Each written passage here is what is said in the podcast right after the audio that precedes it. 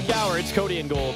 Minor coming up in the noon hour today. Daniel Lynch out in spring training. He's actually going to make the first spring training start. The Royals announced that today. Daniel Lynch going to start the Cactus League opener against the Rangers on Friday, right here on 610 Sports Baseball's Radio. back. Baseball is back. Our stream is back as well. You can watch us on Twitch, Facebook, YouTube, uh, and Twitter. Someone earlier had mentioned on the text line, they said, Where is Nick? And then they said, There's little Nicky. They wanted little Nikki on the on the video stream as well. That's fanboy to you. Get it right. That's the fanboy Nikki. fanboy Nikki. He, he must hate being. Nobody likes Nicky? having Little Nikki. The why nobody likes it after a certain age. I told you, man. Like I ran into a kid that like we grew up with, and he was Mikey. He was Mikey my whole life, and I ran into him like ten years after we were adults. Long since I saw him, and he was like, "Hey," I'm like, "Oh, Mikey." He's like, "I don't really go by Mikey anymore." I was like, "Oh, yeah, it makes sense. You are an adult person, so." That's like it almost feels insulting. Like when you call him Nicky, it definite. But it's weird because like Nicky Lopez goes by fine. It seems like it fits. I feel like you have to embrace it. If you don't embrace it, then it I, I definitely don't feels care. insulting. I don't. It doesn't bother me when people call me Nick. Like my niece and nephew call me Nicky all the time. You're not bothered by it? No. Okay. Well then, fine. I guess we'll call you Nicky. But we are up on the stream. We, we hadn't had that in a little while, but we are we are back in studio and the stream is back. For those of you that have been asking about that, it is good to go again if you want to consume the show in that manner. We'll talk some Royals baseball coming up in, in about six or seven minutes. Uh, but AJ Brown, of course, very talented wide receiver with Philadelphia. He was on a podcast here very recently talking about uh, the Philadelphia Eagles season, but also there was one point he mentioned his offseason. We know he got traded on draft day from the Tennessee Titans to the Philadelphia Eagles. And, and he mentioned about how close maybe the Chiefs were, or were the Chiefs interested in his services? Probably like an hour later, uh, my agent called me. He was like, "Hey, like Philly, Philly finna try to like really push for you. They Mm. trying to push for you, whatever." I, I've been getting a couple teams like the Chiefs tried to get me, Mm. a couple couple other teams like Jets and all that stuff, but uh, but uh, Philly, Philly making a strong push.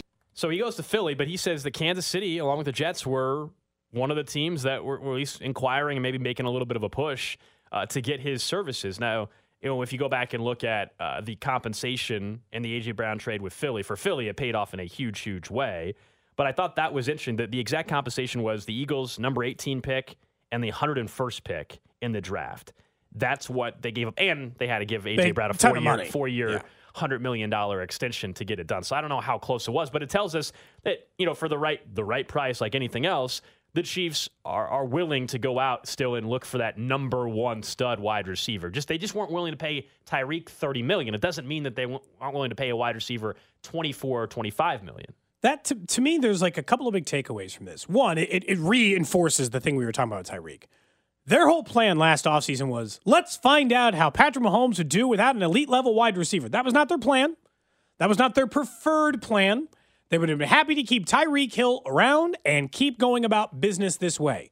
But the fact that they did that, they also tried to trade for A.J. Brown. There were talks about them moving up in the draft for some of the elite level wide receiver talent. Tells us everything you need to know about whether or not having one successful season with a bunch of average wide receivers is their plan going forward. And your plans can change. You can see that one way can work and decide on a different future goal. But I think it seems fairly obvious that the Chiefs' pursuit of a number one wide receiver is going to remain pretty damn strong. The difference here is that AJ Brown's what, a year or two younger than Tyreek Hill? So it's like if you give him that four year, $100 million Uh, like deal, three, four years younger, right? Is it, God, is it that So A- much? AJ Brown is twenty five. and Tyreek is 28? Twenty nine. 29. Okay, so four years. I mean, that's the entire life of the contract. It's a lot easier to pay. Like if you're going to say, "Hey, it's four for 30 for Tyreek," and that's not the exact. Turns but, twenty nine in a week. like even AJ if Brown or Tyreek does. Yeah. even if they're the same amount of money, don't you feel like there's a justification? to Be like, well, if I'm giving someone four years, it'd be the guy before he turns 30.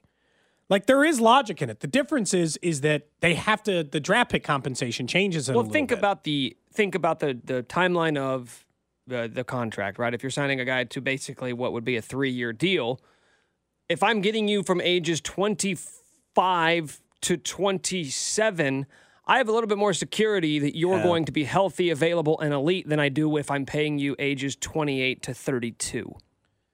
No, there's there's almost no question about it. And it's just like, and if you think about like if you trade Tyreek Hill, then get the draft pick compensation back, you're likely to not have to. You're not going to give up more trading for AJ Brown with those exact same picks. So you're not going to give up more than you would have in getting that, and you can pay a younger wide receiver less money. Like it's just, it just makes sense that they would have targeted that. And AJ Brown for a, you know, I think I think the way uh, Spotrac calls it is like practical guarantee, as in this money is pretty much guaranteed. It was like 16, 17 million dollars less.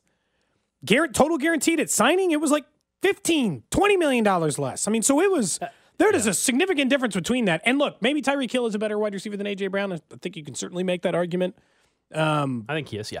but you know, you know, what is the difference? Like Tyreek Hill's the fourth best wide receiver, and AJ Brown's like the eleventh. Yeah, but th- to me, what I thought of when I heard AJ Brown mention that uh, last offseason he knows the Chiefs were one of the teams inquiring is okay. So then who's who's one of those candidates this year? And the natural name that comes up a lot is DeAndre Hopkins. Hopkins, yeah. Um, I've, I've told you, and I still feel this way. I, I'm really not interested if he's going to require a new contract. And the reports had been that that is something that was going to be required. Now he he doesn't have a no trade clause anymore because he got popped for PED, so that's off the table. If the, the, the Cardinals can trade him wherever the heck they want, wherever's the best draft capital. He turns 31 though in June, guys. So I'm not interested in giving him a new year, a new new couple year deal. If he wants to play out the final year, then then okay. But you you, you going to trade for them and, guy, and pay him 27 million dollars a year for a guy that got popped for PEDs this past season and is going to be 31? I'm really Mm, that doesn't not seem interested. like them. That seems I- I'm nice. Honest not question. Well, is is do you think there's somebody's really going to pay him that? Like somebody's going to give him that Somebody kind of contract Somebody extension? will. I, I thought two years ago he was still a top 10 wide receiver in football, if not a top five. But now you have the Um, but not exactly. You have the injuries, the age. Like that's just a lot to invest in a guy who's on the wrong side of thirty. This is to me why, if you're the Chiefs, the move instead should just very simply be take those same picks you would trade for AJ Brown and get up into the top 15 for wide receiver. But the problem is there's not there's I know a there's less Drake, guarantee. There's no, but no, it's not that. It's there is no Garrett Wilson, there is no Drake Yeah. London, there is no Chris Olave in this draft. Like there's not going to be a wide receiver that goes in the top ten. So if you want to bank on Jaxon Smith-Njigba, who was injured last year, that's a risky proposition. Jordan Addison, who might be like more of like a slot, like there's no legit number one. It's a weird, weird offseason. My, I, I wonder this though, guys. Last year, we didn't know at this time that Tyreek Hill was going to get dealt. Yeah. We didn't know that AJ Brown was going to get dealt. Is there a surprise candidate that we're not currently looking at that could all of a sudden become available? Well, I don't know if it'll be a surprise, but the name to watch on a trade to me is Tee Higgins uh, because the Cincinnati Yeah. may not be willing to go ahead and pay him, knowing they're going to have He's to not pay. coming here, though. Y- yeah, Could you imagine I- if you're I understand. Cincinnati? so we, yeah, we talked about Nick's him not yesterday. asking about to be traded here. He's just saying in, in general. So when we talked about him yesterday, I think we had a. It was just kind of a. I don't think it's realistic, but we were just doing a hypothetical. I think last year Carrington did this with Creed Humphrey. yeah, yeah. If the if the Bengals called and offered Tee Higgins for Orlando Brown Jr., you do it? You do it if you're I the mean, Chiefs? Chiefs fans would say yes immediately. I know what the Chiefs The grass fan is always You're a greener. Chiefs fan, though. What would you Y- say? y- no, no. I think wide receiver is more valuable than offensive tackle. And I think the league has made it I clear that they this, also it's, believe it's, that it's my, my biggest thing still whenever we talk about Orlando Brown Jr. Um, and, and we're all in agreement that he's going to get tagged, and that gives him some time to figure Sure. out their options.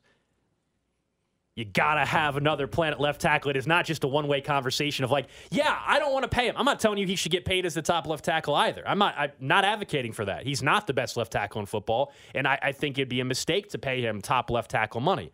I really do. And he played great in the Super Bowl, and he deserves to, to be talking all he wants, and, and he, someone will pay him that if they want to move on from him.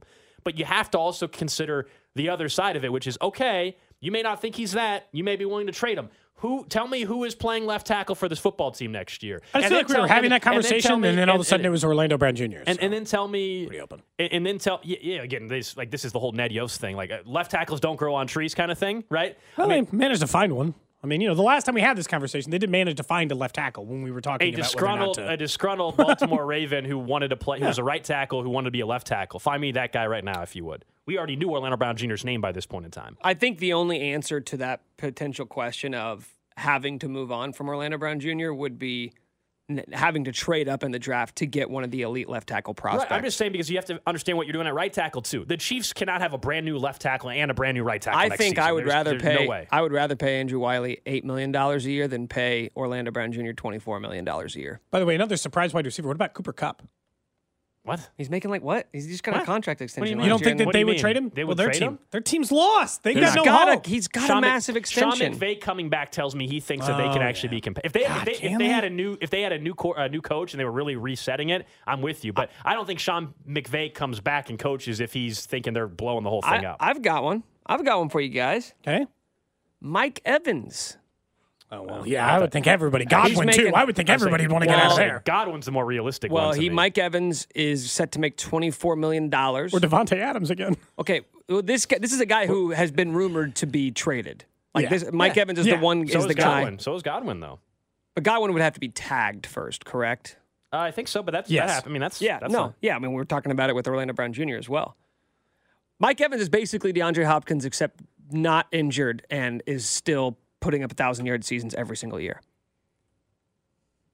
I mean, it's possible, but all these guys fail one big Chiefs test. They're old. They're all old. That's like the biggest of like, uh, I don't know if the Chiefs are going to do that. Like age. It's like the biggest hang up because I've yet. And again, there was a while when I said, But he's a- but Brett Veach has never spent a single valuable asset at corner, and then he spent a first round pick that he traded up for. So I'm not saying you can't change your stripes or alter your. But to this point, the Chiefs essentially have no interest in any person over the age of 30. I don't know about you guys. Just go ahead and trade for Justin Jefferson and be done with it. You know, just get Justin Jefferson. Amen. We just did Oh. We, we my just, God. Just go Could get? Justin Jefferson and say Whatever it screw takes. you know, Whatever it takes. Yeah, it- absolutely. Would you give up the next five first round picks for Justin No, Jefferson right now? no, no. Come on, who cares? Who not. cares? Yeah, gold. Who cares? Answer the question. Who cares? No, I didn't know. The answer's no. No, but who cares though? I But who do. cares? I do. cares? I do. The Patrick answer- Mahomes and Justin Jefferson for the next five years? Stop Win says it. Okay, way- now I'm back on board. Now that, you, now that you said Patrick Mahomes and Justin Jefferson's names together, I'm back. Ooh, sounds kind of nice. Goodness. Oh man. That one's the most unrealistic of all of them. Just go ahead and just get get any of the top young wide receivers you want. I think you might have to trade like Travis Kelce, Andy Reid, Brett Veach, and I don't, I don't know. Yeah, like you have to give up Brett Veach. You have to give up, Give Arrow, up your you have to- and. Arrowhead. You'd have to ha- give them Arrowhead. Justin Jefferson. It's called Minnesota I'll Vikings at Arrowhead. Minnesota Vikings Stadium at Arrowhead. uh, yeah, you know what though? Those few years would be fun. But I do think, in general, like not not knowing exactly who it is, we seem to be in this era of the NFL where there's going to be a surprise guy who hits the market that we're not thinking of because Last they year was three. because they haven't voiced their opinion that they want to go somewhere else. If the, if the second that Mike Evans, and I'm not saying the Chiefs would be in on him, but the second that Mike Evans says I want a new deal, and the Bucs say, uh, we don't have Tom Brady anymore, we're kind of hitting the reset, we're not giving you a massive contract extension. Boom, he becomes on the trade market and he could get dealt before we even know that he's on the market. Last year, what was it, an hour and a half bef- between when we found out Yeah, Tyreek Hill was going to get traded and he actually did get traded? It happened, there, and even though we found out it really was coming together over the weekend once Davante Adams got his deal with the Raiders. But yeah, it was around 10 o'clock hour of our show. All of a sudden, there was a report that the Chiefs have granted Tyreek Hill's agent permission, right? And then Yeah. by 11:15, there was some Jets rumors out there, and the next thing you know, it was Miami. We're like, what? What the hell just happened?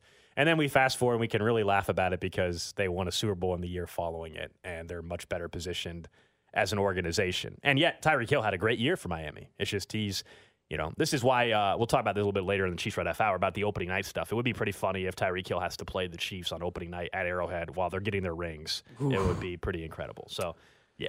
Next good year's the, next year's the deal that or the year that that big old cap hit kicks in for Tyreek I think he made six million dollars last year. that was sure fun when Tyreek was making six million dollars. How's it going to be when he's making thirty one? Yeah, we'll talk more. Uh, well, actually, we'll talk about Royals baseball. I mentioned Drew Waters. I want to talk about his injury. Unfortunately, he's going to miss six weeks with an oblique injury. We'll get to that a little bit later on the show. Also, in the noon hour today, Daniel Jones, Royals pitcher, um, expected. Daniel Lynch. I say Daniel Jones. We're talking football. Daniel Lynch expected to join us. Daniel Lynch uh, would love to get the kind of money that Daniel Jones is asking for. My goodness, that stuff. Daniel Jones. 200 million? Is that what I saw? Daniel Jones wants the quarterback for the Giants. Uh, he wants forty-five million dollars a year.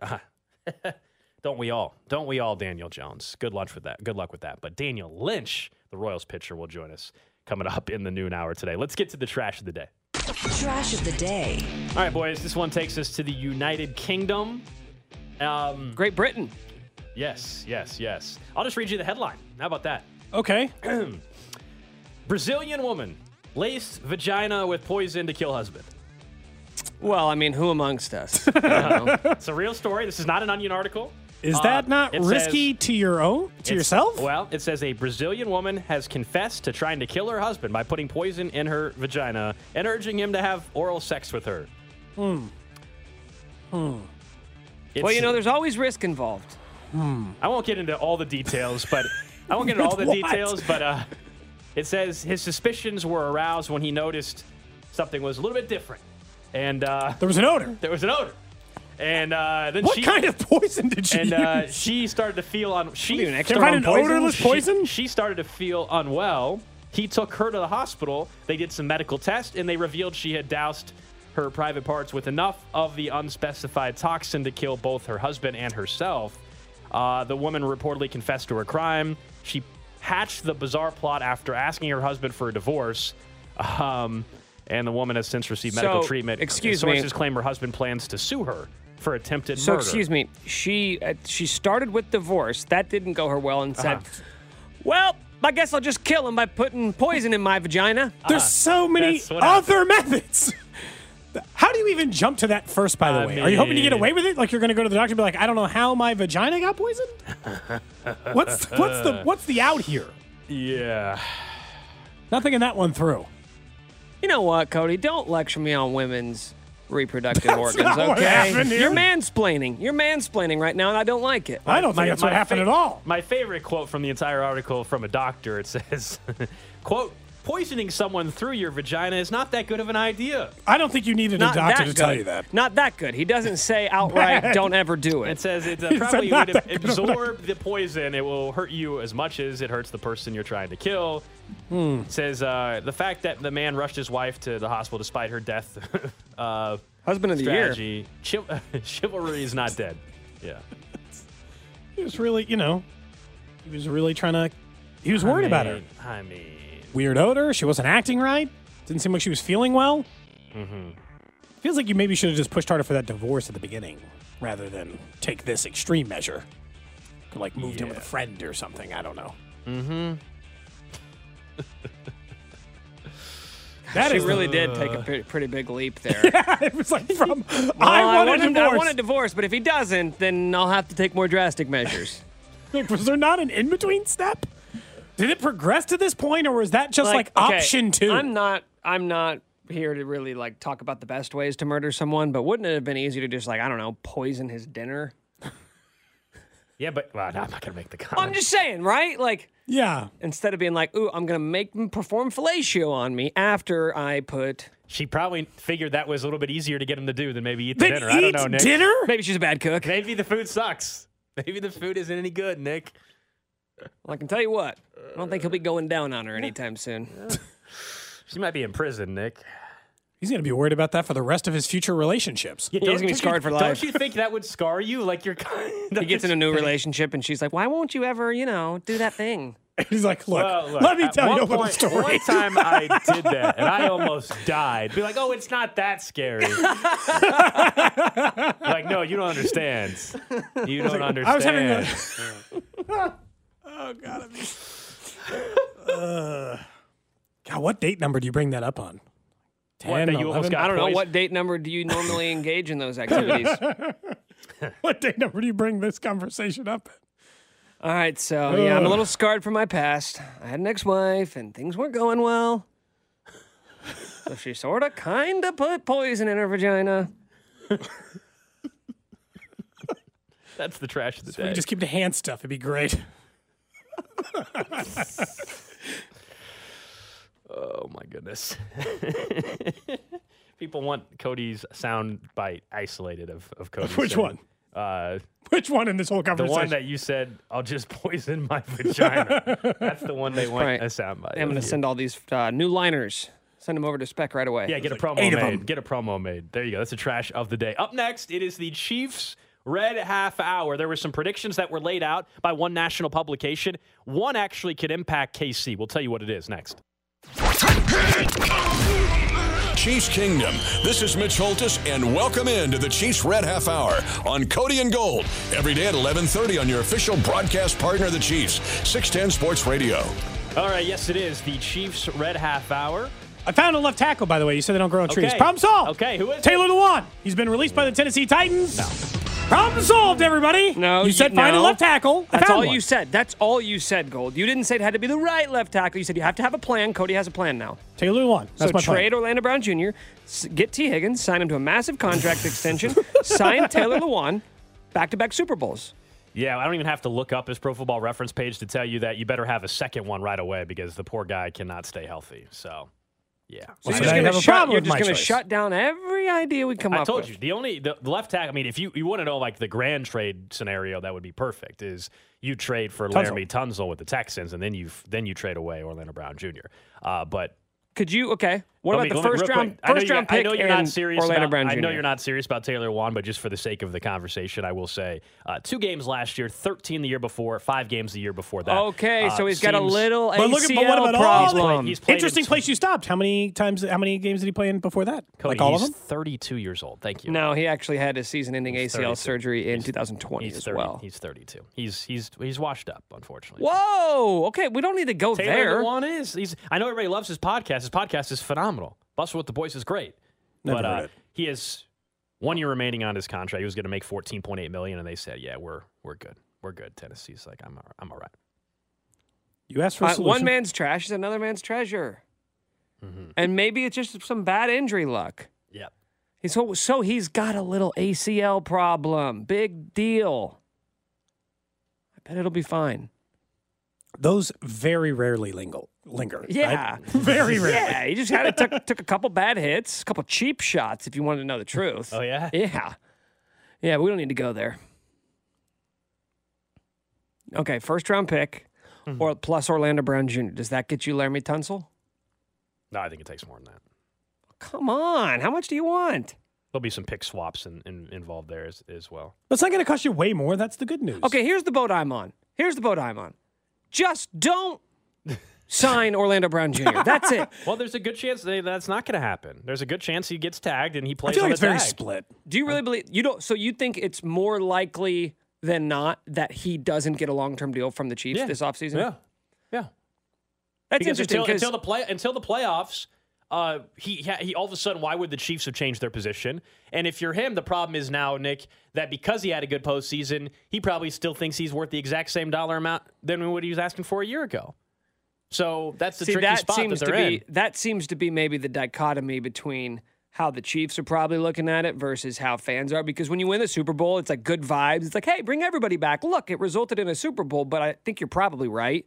And that Brett Veach is saying, well, that doesn't mean we're not going to pay him $25 million a year and give him $80 million guaranteed just because we won the Super Bowl. He hasn't done enough different to be like, oh, you know what? Now, now we'll give you everything you asked for. There's just no justification in it. But either way, I found one, so problem solved. Don't worry about it, Taylor. Perfect. Tweet it out. Can you send out? Can you, can you send out the? Can you send out a tweet at Cody B Tap on Twitter? Can you Mm-hmm. can you send out a tweet saying that the Chiefs should sign him? Please. Can you send that tweet out? yeah, sure, Please. do. sure. I'll add him and everything, Do it. Yeah. and Orlando Brown Jr. So he knows that I want him replaced. Perfect. Even better, man. There are some crazy offseason predi- predictions that are out there. None of them include the one that you just had. Uh, but CBS Sports went through what they call the 10 crazy NFL offseason predictions. There's a couple that could impact the Chiefs in direct way. I'll just mention some fun ones in general. It mentions like Gar- Garoppolo signing with the Bucs. That's what they're predicting actually happens. So Garoppolo would follow in the footsteps of Tom Brady a little bit and go right to Tampa. Uh, Derek Carr signed with the Jets. I don't think that's that crazy, by the way. That No, that, that they just told him they thought he'd be a Hall of Famer if he came to New York and won a title. So that is uh, maybe so. Uh, it also mentions Beckham signing back with the Giants. It goes through and says, "Hey, Lamar demands a trade." I don't think either of those are that crazy, by the way. Rodgers returns to the Packers, but then if you go further down, uh, it says number two: the NFL makes roughing the passer even worse. that uh, well, that is a horror show. that, by the way, doesn't that seem realistic?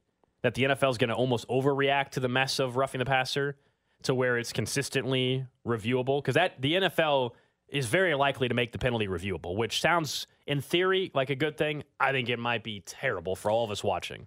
It's you know why this is coming up, right? This is the same thing that we had to talk about after the AFC title game or after the AFC divisional round because a bunch of losers in their basement screenshot individual plays where a person's hand is near a quarterback's face.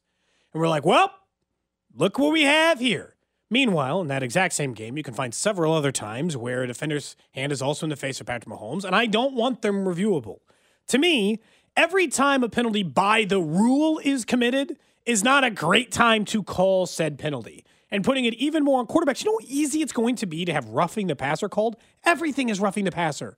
If you so much as graze them with a single finger across the face mask, Gold, it's worth throwing the flag because it is technically roughing the passer. The only difference is here is refs probably won't admit that it is. So as much as they think it's going to make it worse, it's just going to slow the game down. Right, I don't know that more are going to be called because they never called any of the pass interference ones that were so obvious. And 2019, when they, they made pass interference reviewable, they, they of course rushed to reaction after what happened in the in the NFC Championship game uh, back in 2019. And only 13 of the 81 pass interference challenges were actually successful. So it went back to the unwillingness for the review booth, right? Those in the booth to actually overturn a call on the field to make the officials on the field uh, look bad.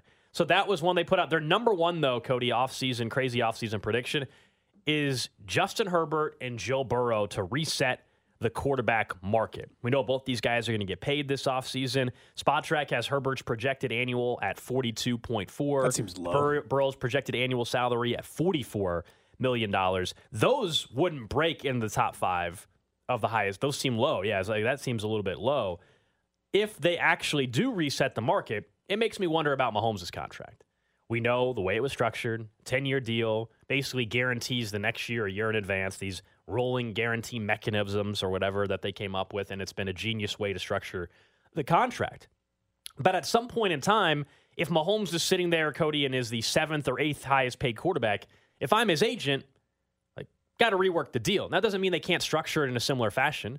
Doesn't mean that he has to, to, to immediately be the highest paid quarterback. But can you extend out? Like, we're, we're already, what are we now? Four year? Are we three or four years into this 10 year contract Yeah. now? Well, I remember it was 12 total. Yes, Like, it was- already had the two years in front. Yeah, Yes. yeah, yeah, yeah. yeah. So, I mean, it was actually- to me. Can you just keep extending it out because this gives the Chiefs so much flexibility? Like I think he, understandably so, his agent. Uh, Leigh Steinberg, like they should want to continue to be making sure their quarterback, because he's the best one in the league, is paid like one of the best, if not the best quarterback in the league.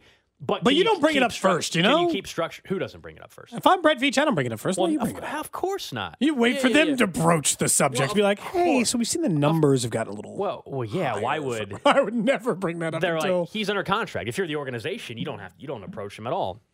No, and I I think that look, I understand your thought that at some point it's going to come up, but I also think that he didn't structure his deal that way if he wasn't willing to make less than the top end guys anyway.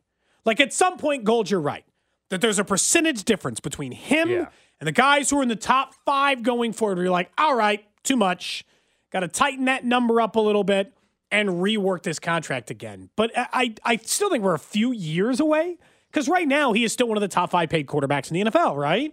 Like unless on average annual basis he's still right near near the top.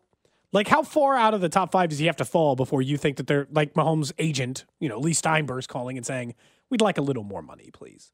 Also, there is no way that Justin Herbert and Joe Burrow are going to take contracts for less than top five money right now. Why would they?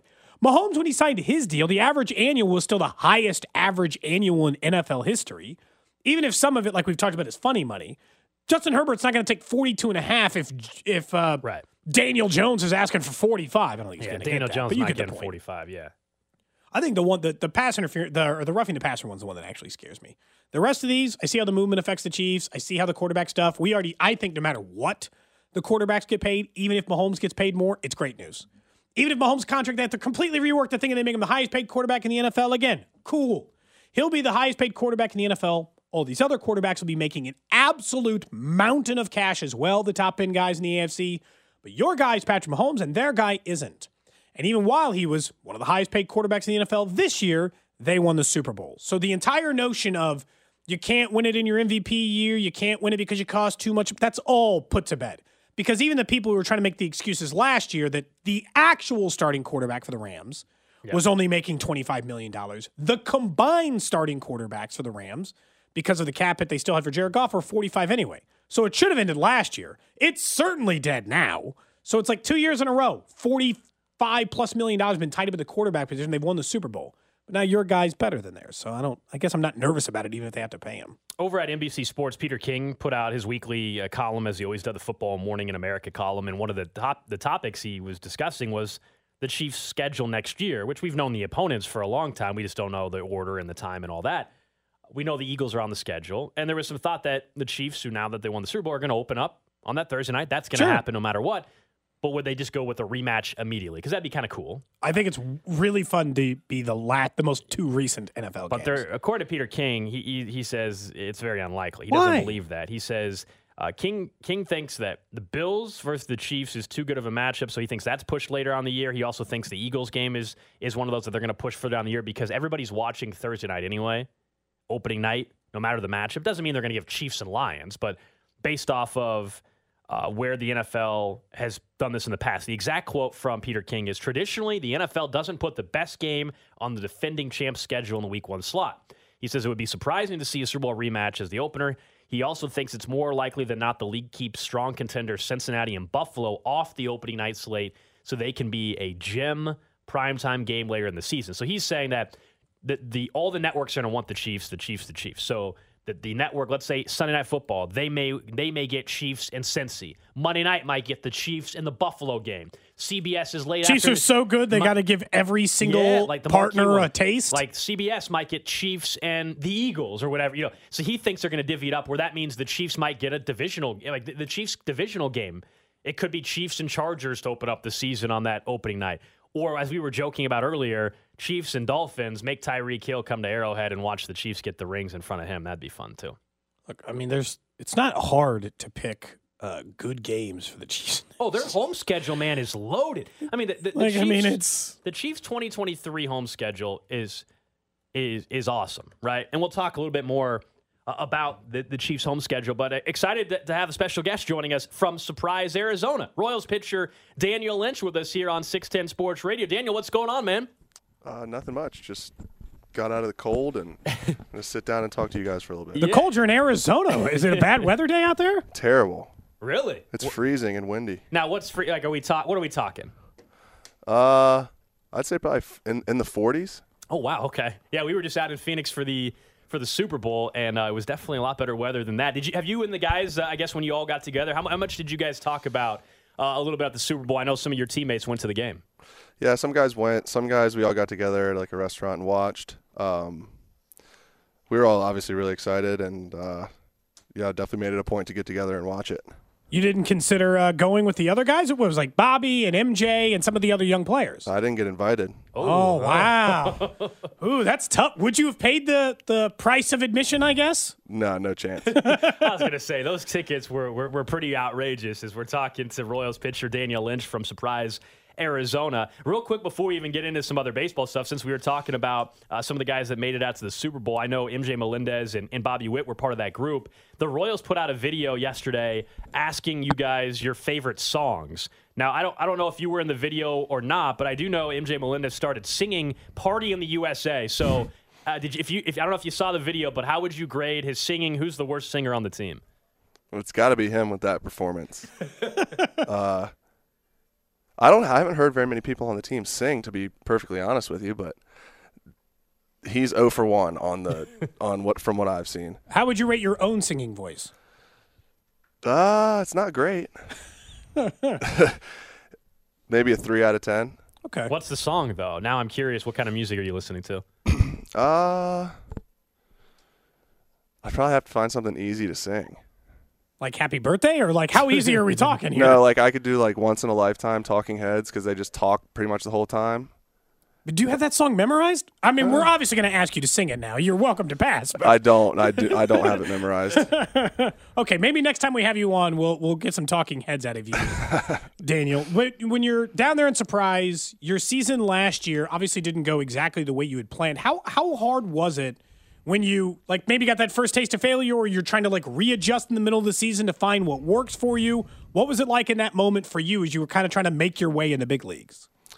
Yeah, I mean, obviously, trying to develop in the big leagues is, is a is a tough process. Um, we always just try to stay positive, and, and I'm always going to try to figure out you know ways to get better and ways to work. But you know, it's it's obviously hard in the middle of a season because there's, there's only so much work you can do. You have to you know focus on making sure you're you feel good for your you know your start on every fifth day, but you want to do your work in between. Um, so you, you kind of just have to balance and then just kind of trust that it's going to be there when you get out there um, every fifth day. I think JJ described it as he felt like you, some of you guys got to the big leagues maybe a little sooner than you thought.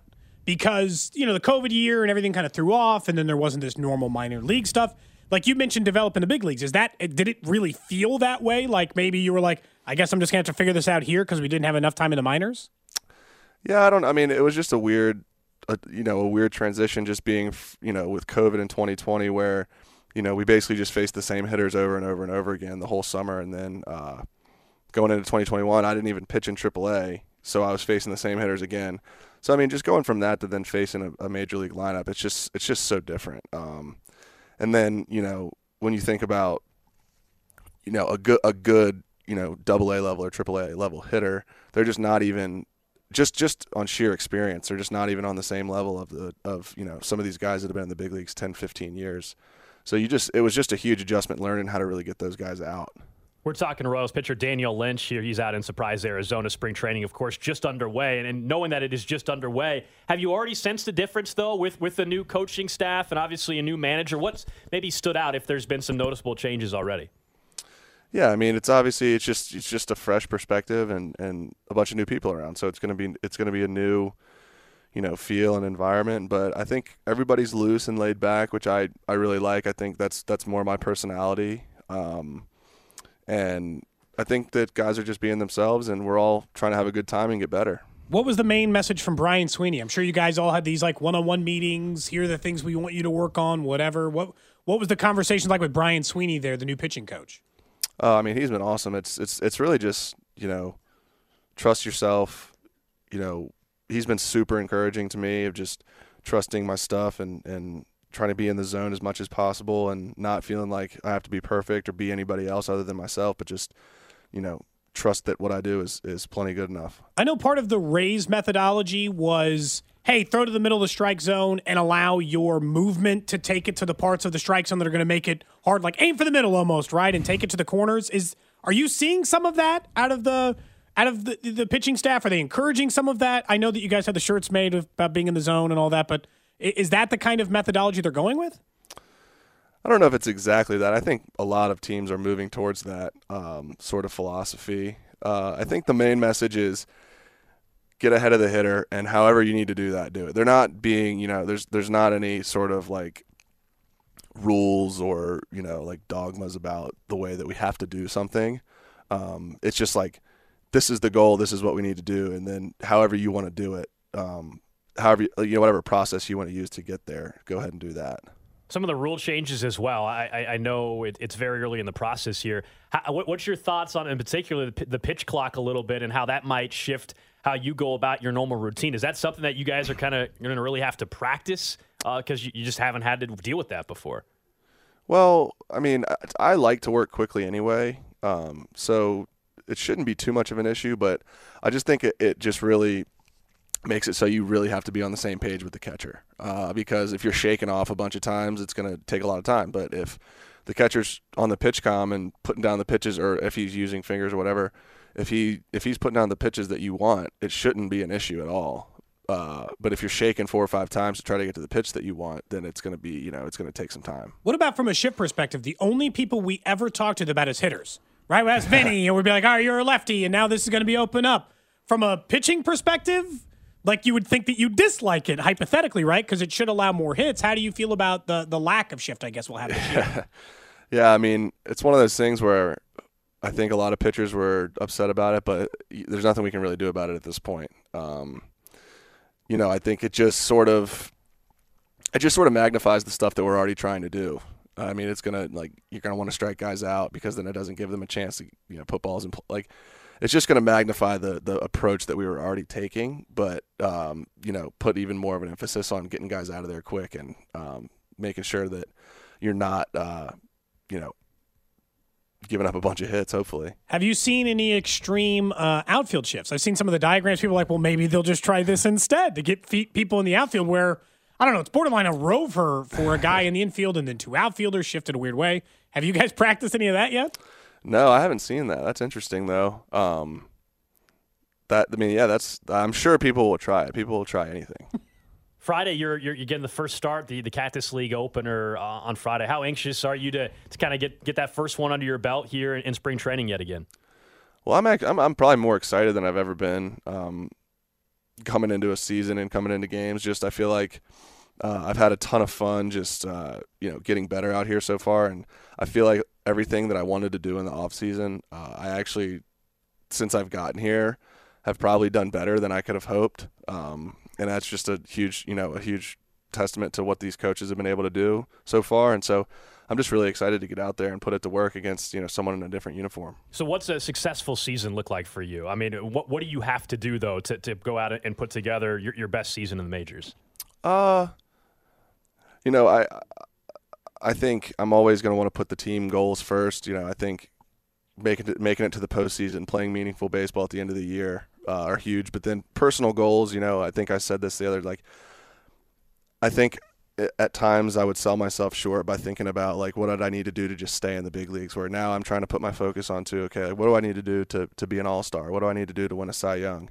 Um, because I think if I set my goals there, even if I, you know, even if I fall short of those, then you know that that's still probably going to be a successful season. Um, rather than just trying to fight to, you know, keep your head above water, you you know, fight to be the best you can possibly be, and then you know, if that doesn't happen, then at least you know, at least I gave myself the best chance. Speaking of Royals pitcher Daniel Lynch here on Cody and Gold, let's just work ahead now. We know by the end of the year, the Athletic will write a new article of stories from teammates about Zack Greinke. What has been your best interaction with Zack so far? Hmm. Uh, probably I slept over at his house on Monday night and took his kids to school with him on Tuesday, and he made me walk into the school with him and like drop his two kids off. Just to like show you the classroom, or what was the purpose? I don't know. He's like, uh, "Dude, you don't want to sit in the car, do you?" And I was like, "I guess not." So then I just went to school with them. what grade? Are, like they're like elementary school kids, yeah, right? young. They're young. Okay. Well, that's good enough. that feels like. Well, I mean, I, hey, look, if you didn't want to sit in the car, then you can just go in and you know see what grade school looks like. Yeah, I felt kind of creepy to be honest, but You got. By the way, you're a tall guy. Just under normal circumstances, I feel like in an elementary school, you, you it would it would stand out even worse. Daniel. yeah, I, yeah, I was aware. Daniel, really appreciate the time, man. You weren't kidding about being cold. I can hear you like sniffling. During the, you're not. You're Sorry. not kidding. No, no, you're good. I, I just didn't expect Surprise Arizona for it to be cold. Hopefully Friday for your first start there, a little bit warmer weather, man. So appreciate the time. Yep, absolutely. There you go. That is Royals pitcher Daniel Lynch joining us uh, live from Surprise, Arizona. Spring training, of course, underway. Our guy Josh Vernier, our Royals insider, has been out there since last week, and you'll hear some Royals baseball back on the radio this Friday afternoon as they open up Cactus League play. And that guy right there, Daniel Lynch, will be on the mound to kick things off. I thought it was interesting, Cody. We, we asked him just about the difference already with uh, Matt Quatraro and just the feel, right? The feel of camp uh, and or, and being around everybody. Sounds a little looser, not as not as intense. And some guys, Daniel acknowledged like that he thinks that fits him a little bit better. Everybody, this is the this is kind of one of the, the great uh, challenges, but also uh, could could be a benefit uh, if you're a manager, right? Like trying to figure out how everybody uh, handles certain things, right? Everybody's got different personalities. Some people can handle being ultra intense, nonstop, twenty four seven, and some other guys, that's not going to be best for them. And in this case, it sounds like for Daniel Lynch, that a little bit more looser atmosphere is going to be better for him. This tends to be how coaching Yeah. manager changes work. Matheny was the like we heard it's like he's like doing 15 miles on the Peloton before he did a jog before he showed up. Intense guy, right? That was all the reporting during last season that he was looking for perfection at every conceivable moment, right? All the time. And it's just like that that part of it can wear on guys, especially if you're a team that's already struggling, Alex. And I think that that might have been part of where that came from. Yeah. But I like him saying that he already feels like he feels better than he did at any particular point uh, this year because of the pitching changes. This, this type of mentality is much more in line of what I know about the Roy, Royals' young starters, like Lynch and Bubic and all these guys who are super analytically driven. That's not how the pitching staff was looking at things. Not that they didn't have any analytics. That's that's being disingenuous, but they are their their processes are going to be different, and it feels like it's good for this. I Team. love how Daniel Lynch said he's like I felt kind of creepy actually going into the. Uh, Dude, he's like a tall the- guy. He just look. It would stand out in an school. elementary school. Yeah. And he has no kids, so you're just like, there's an adult man in this elementary school who's just hanging out with Zack. So thanks to Daniel for hopping on the show. Brought a uh, friend. We we might actually end up uh, talking to one of his teammates coming up in the one o'clock hour today. We might be uh, having one of them. As soon as we have that confirmed, we'll let you know who that is. But up next, we get to the noon hour. We'll get to what's trending and back into the biggest move that is going to happen for the Chiefs here in the next week or two.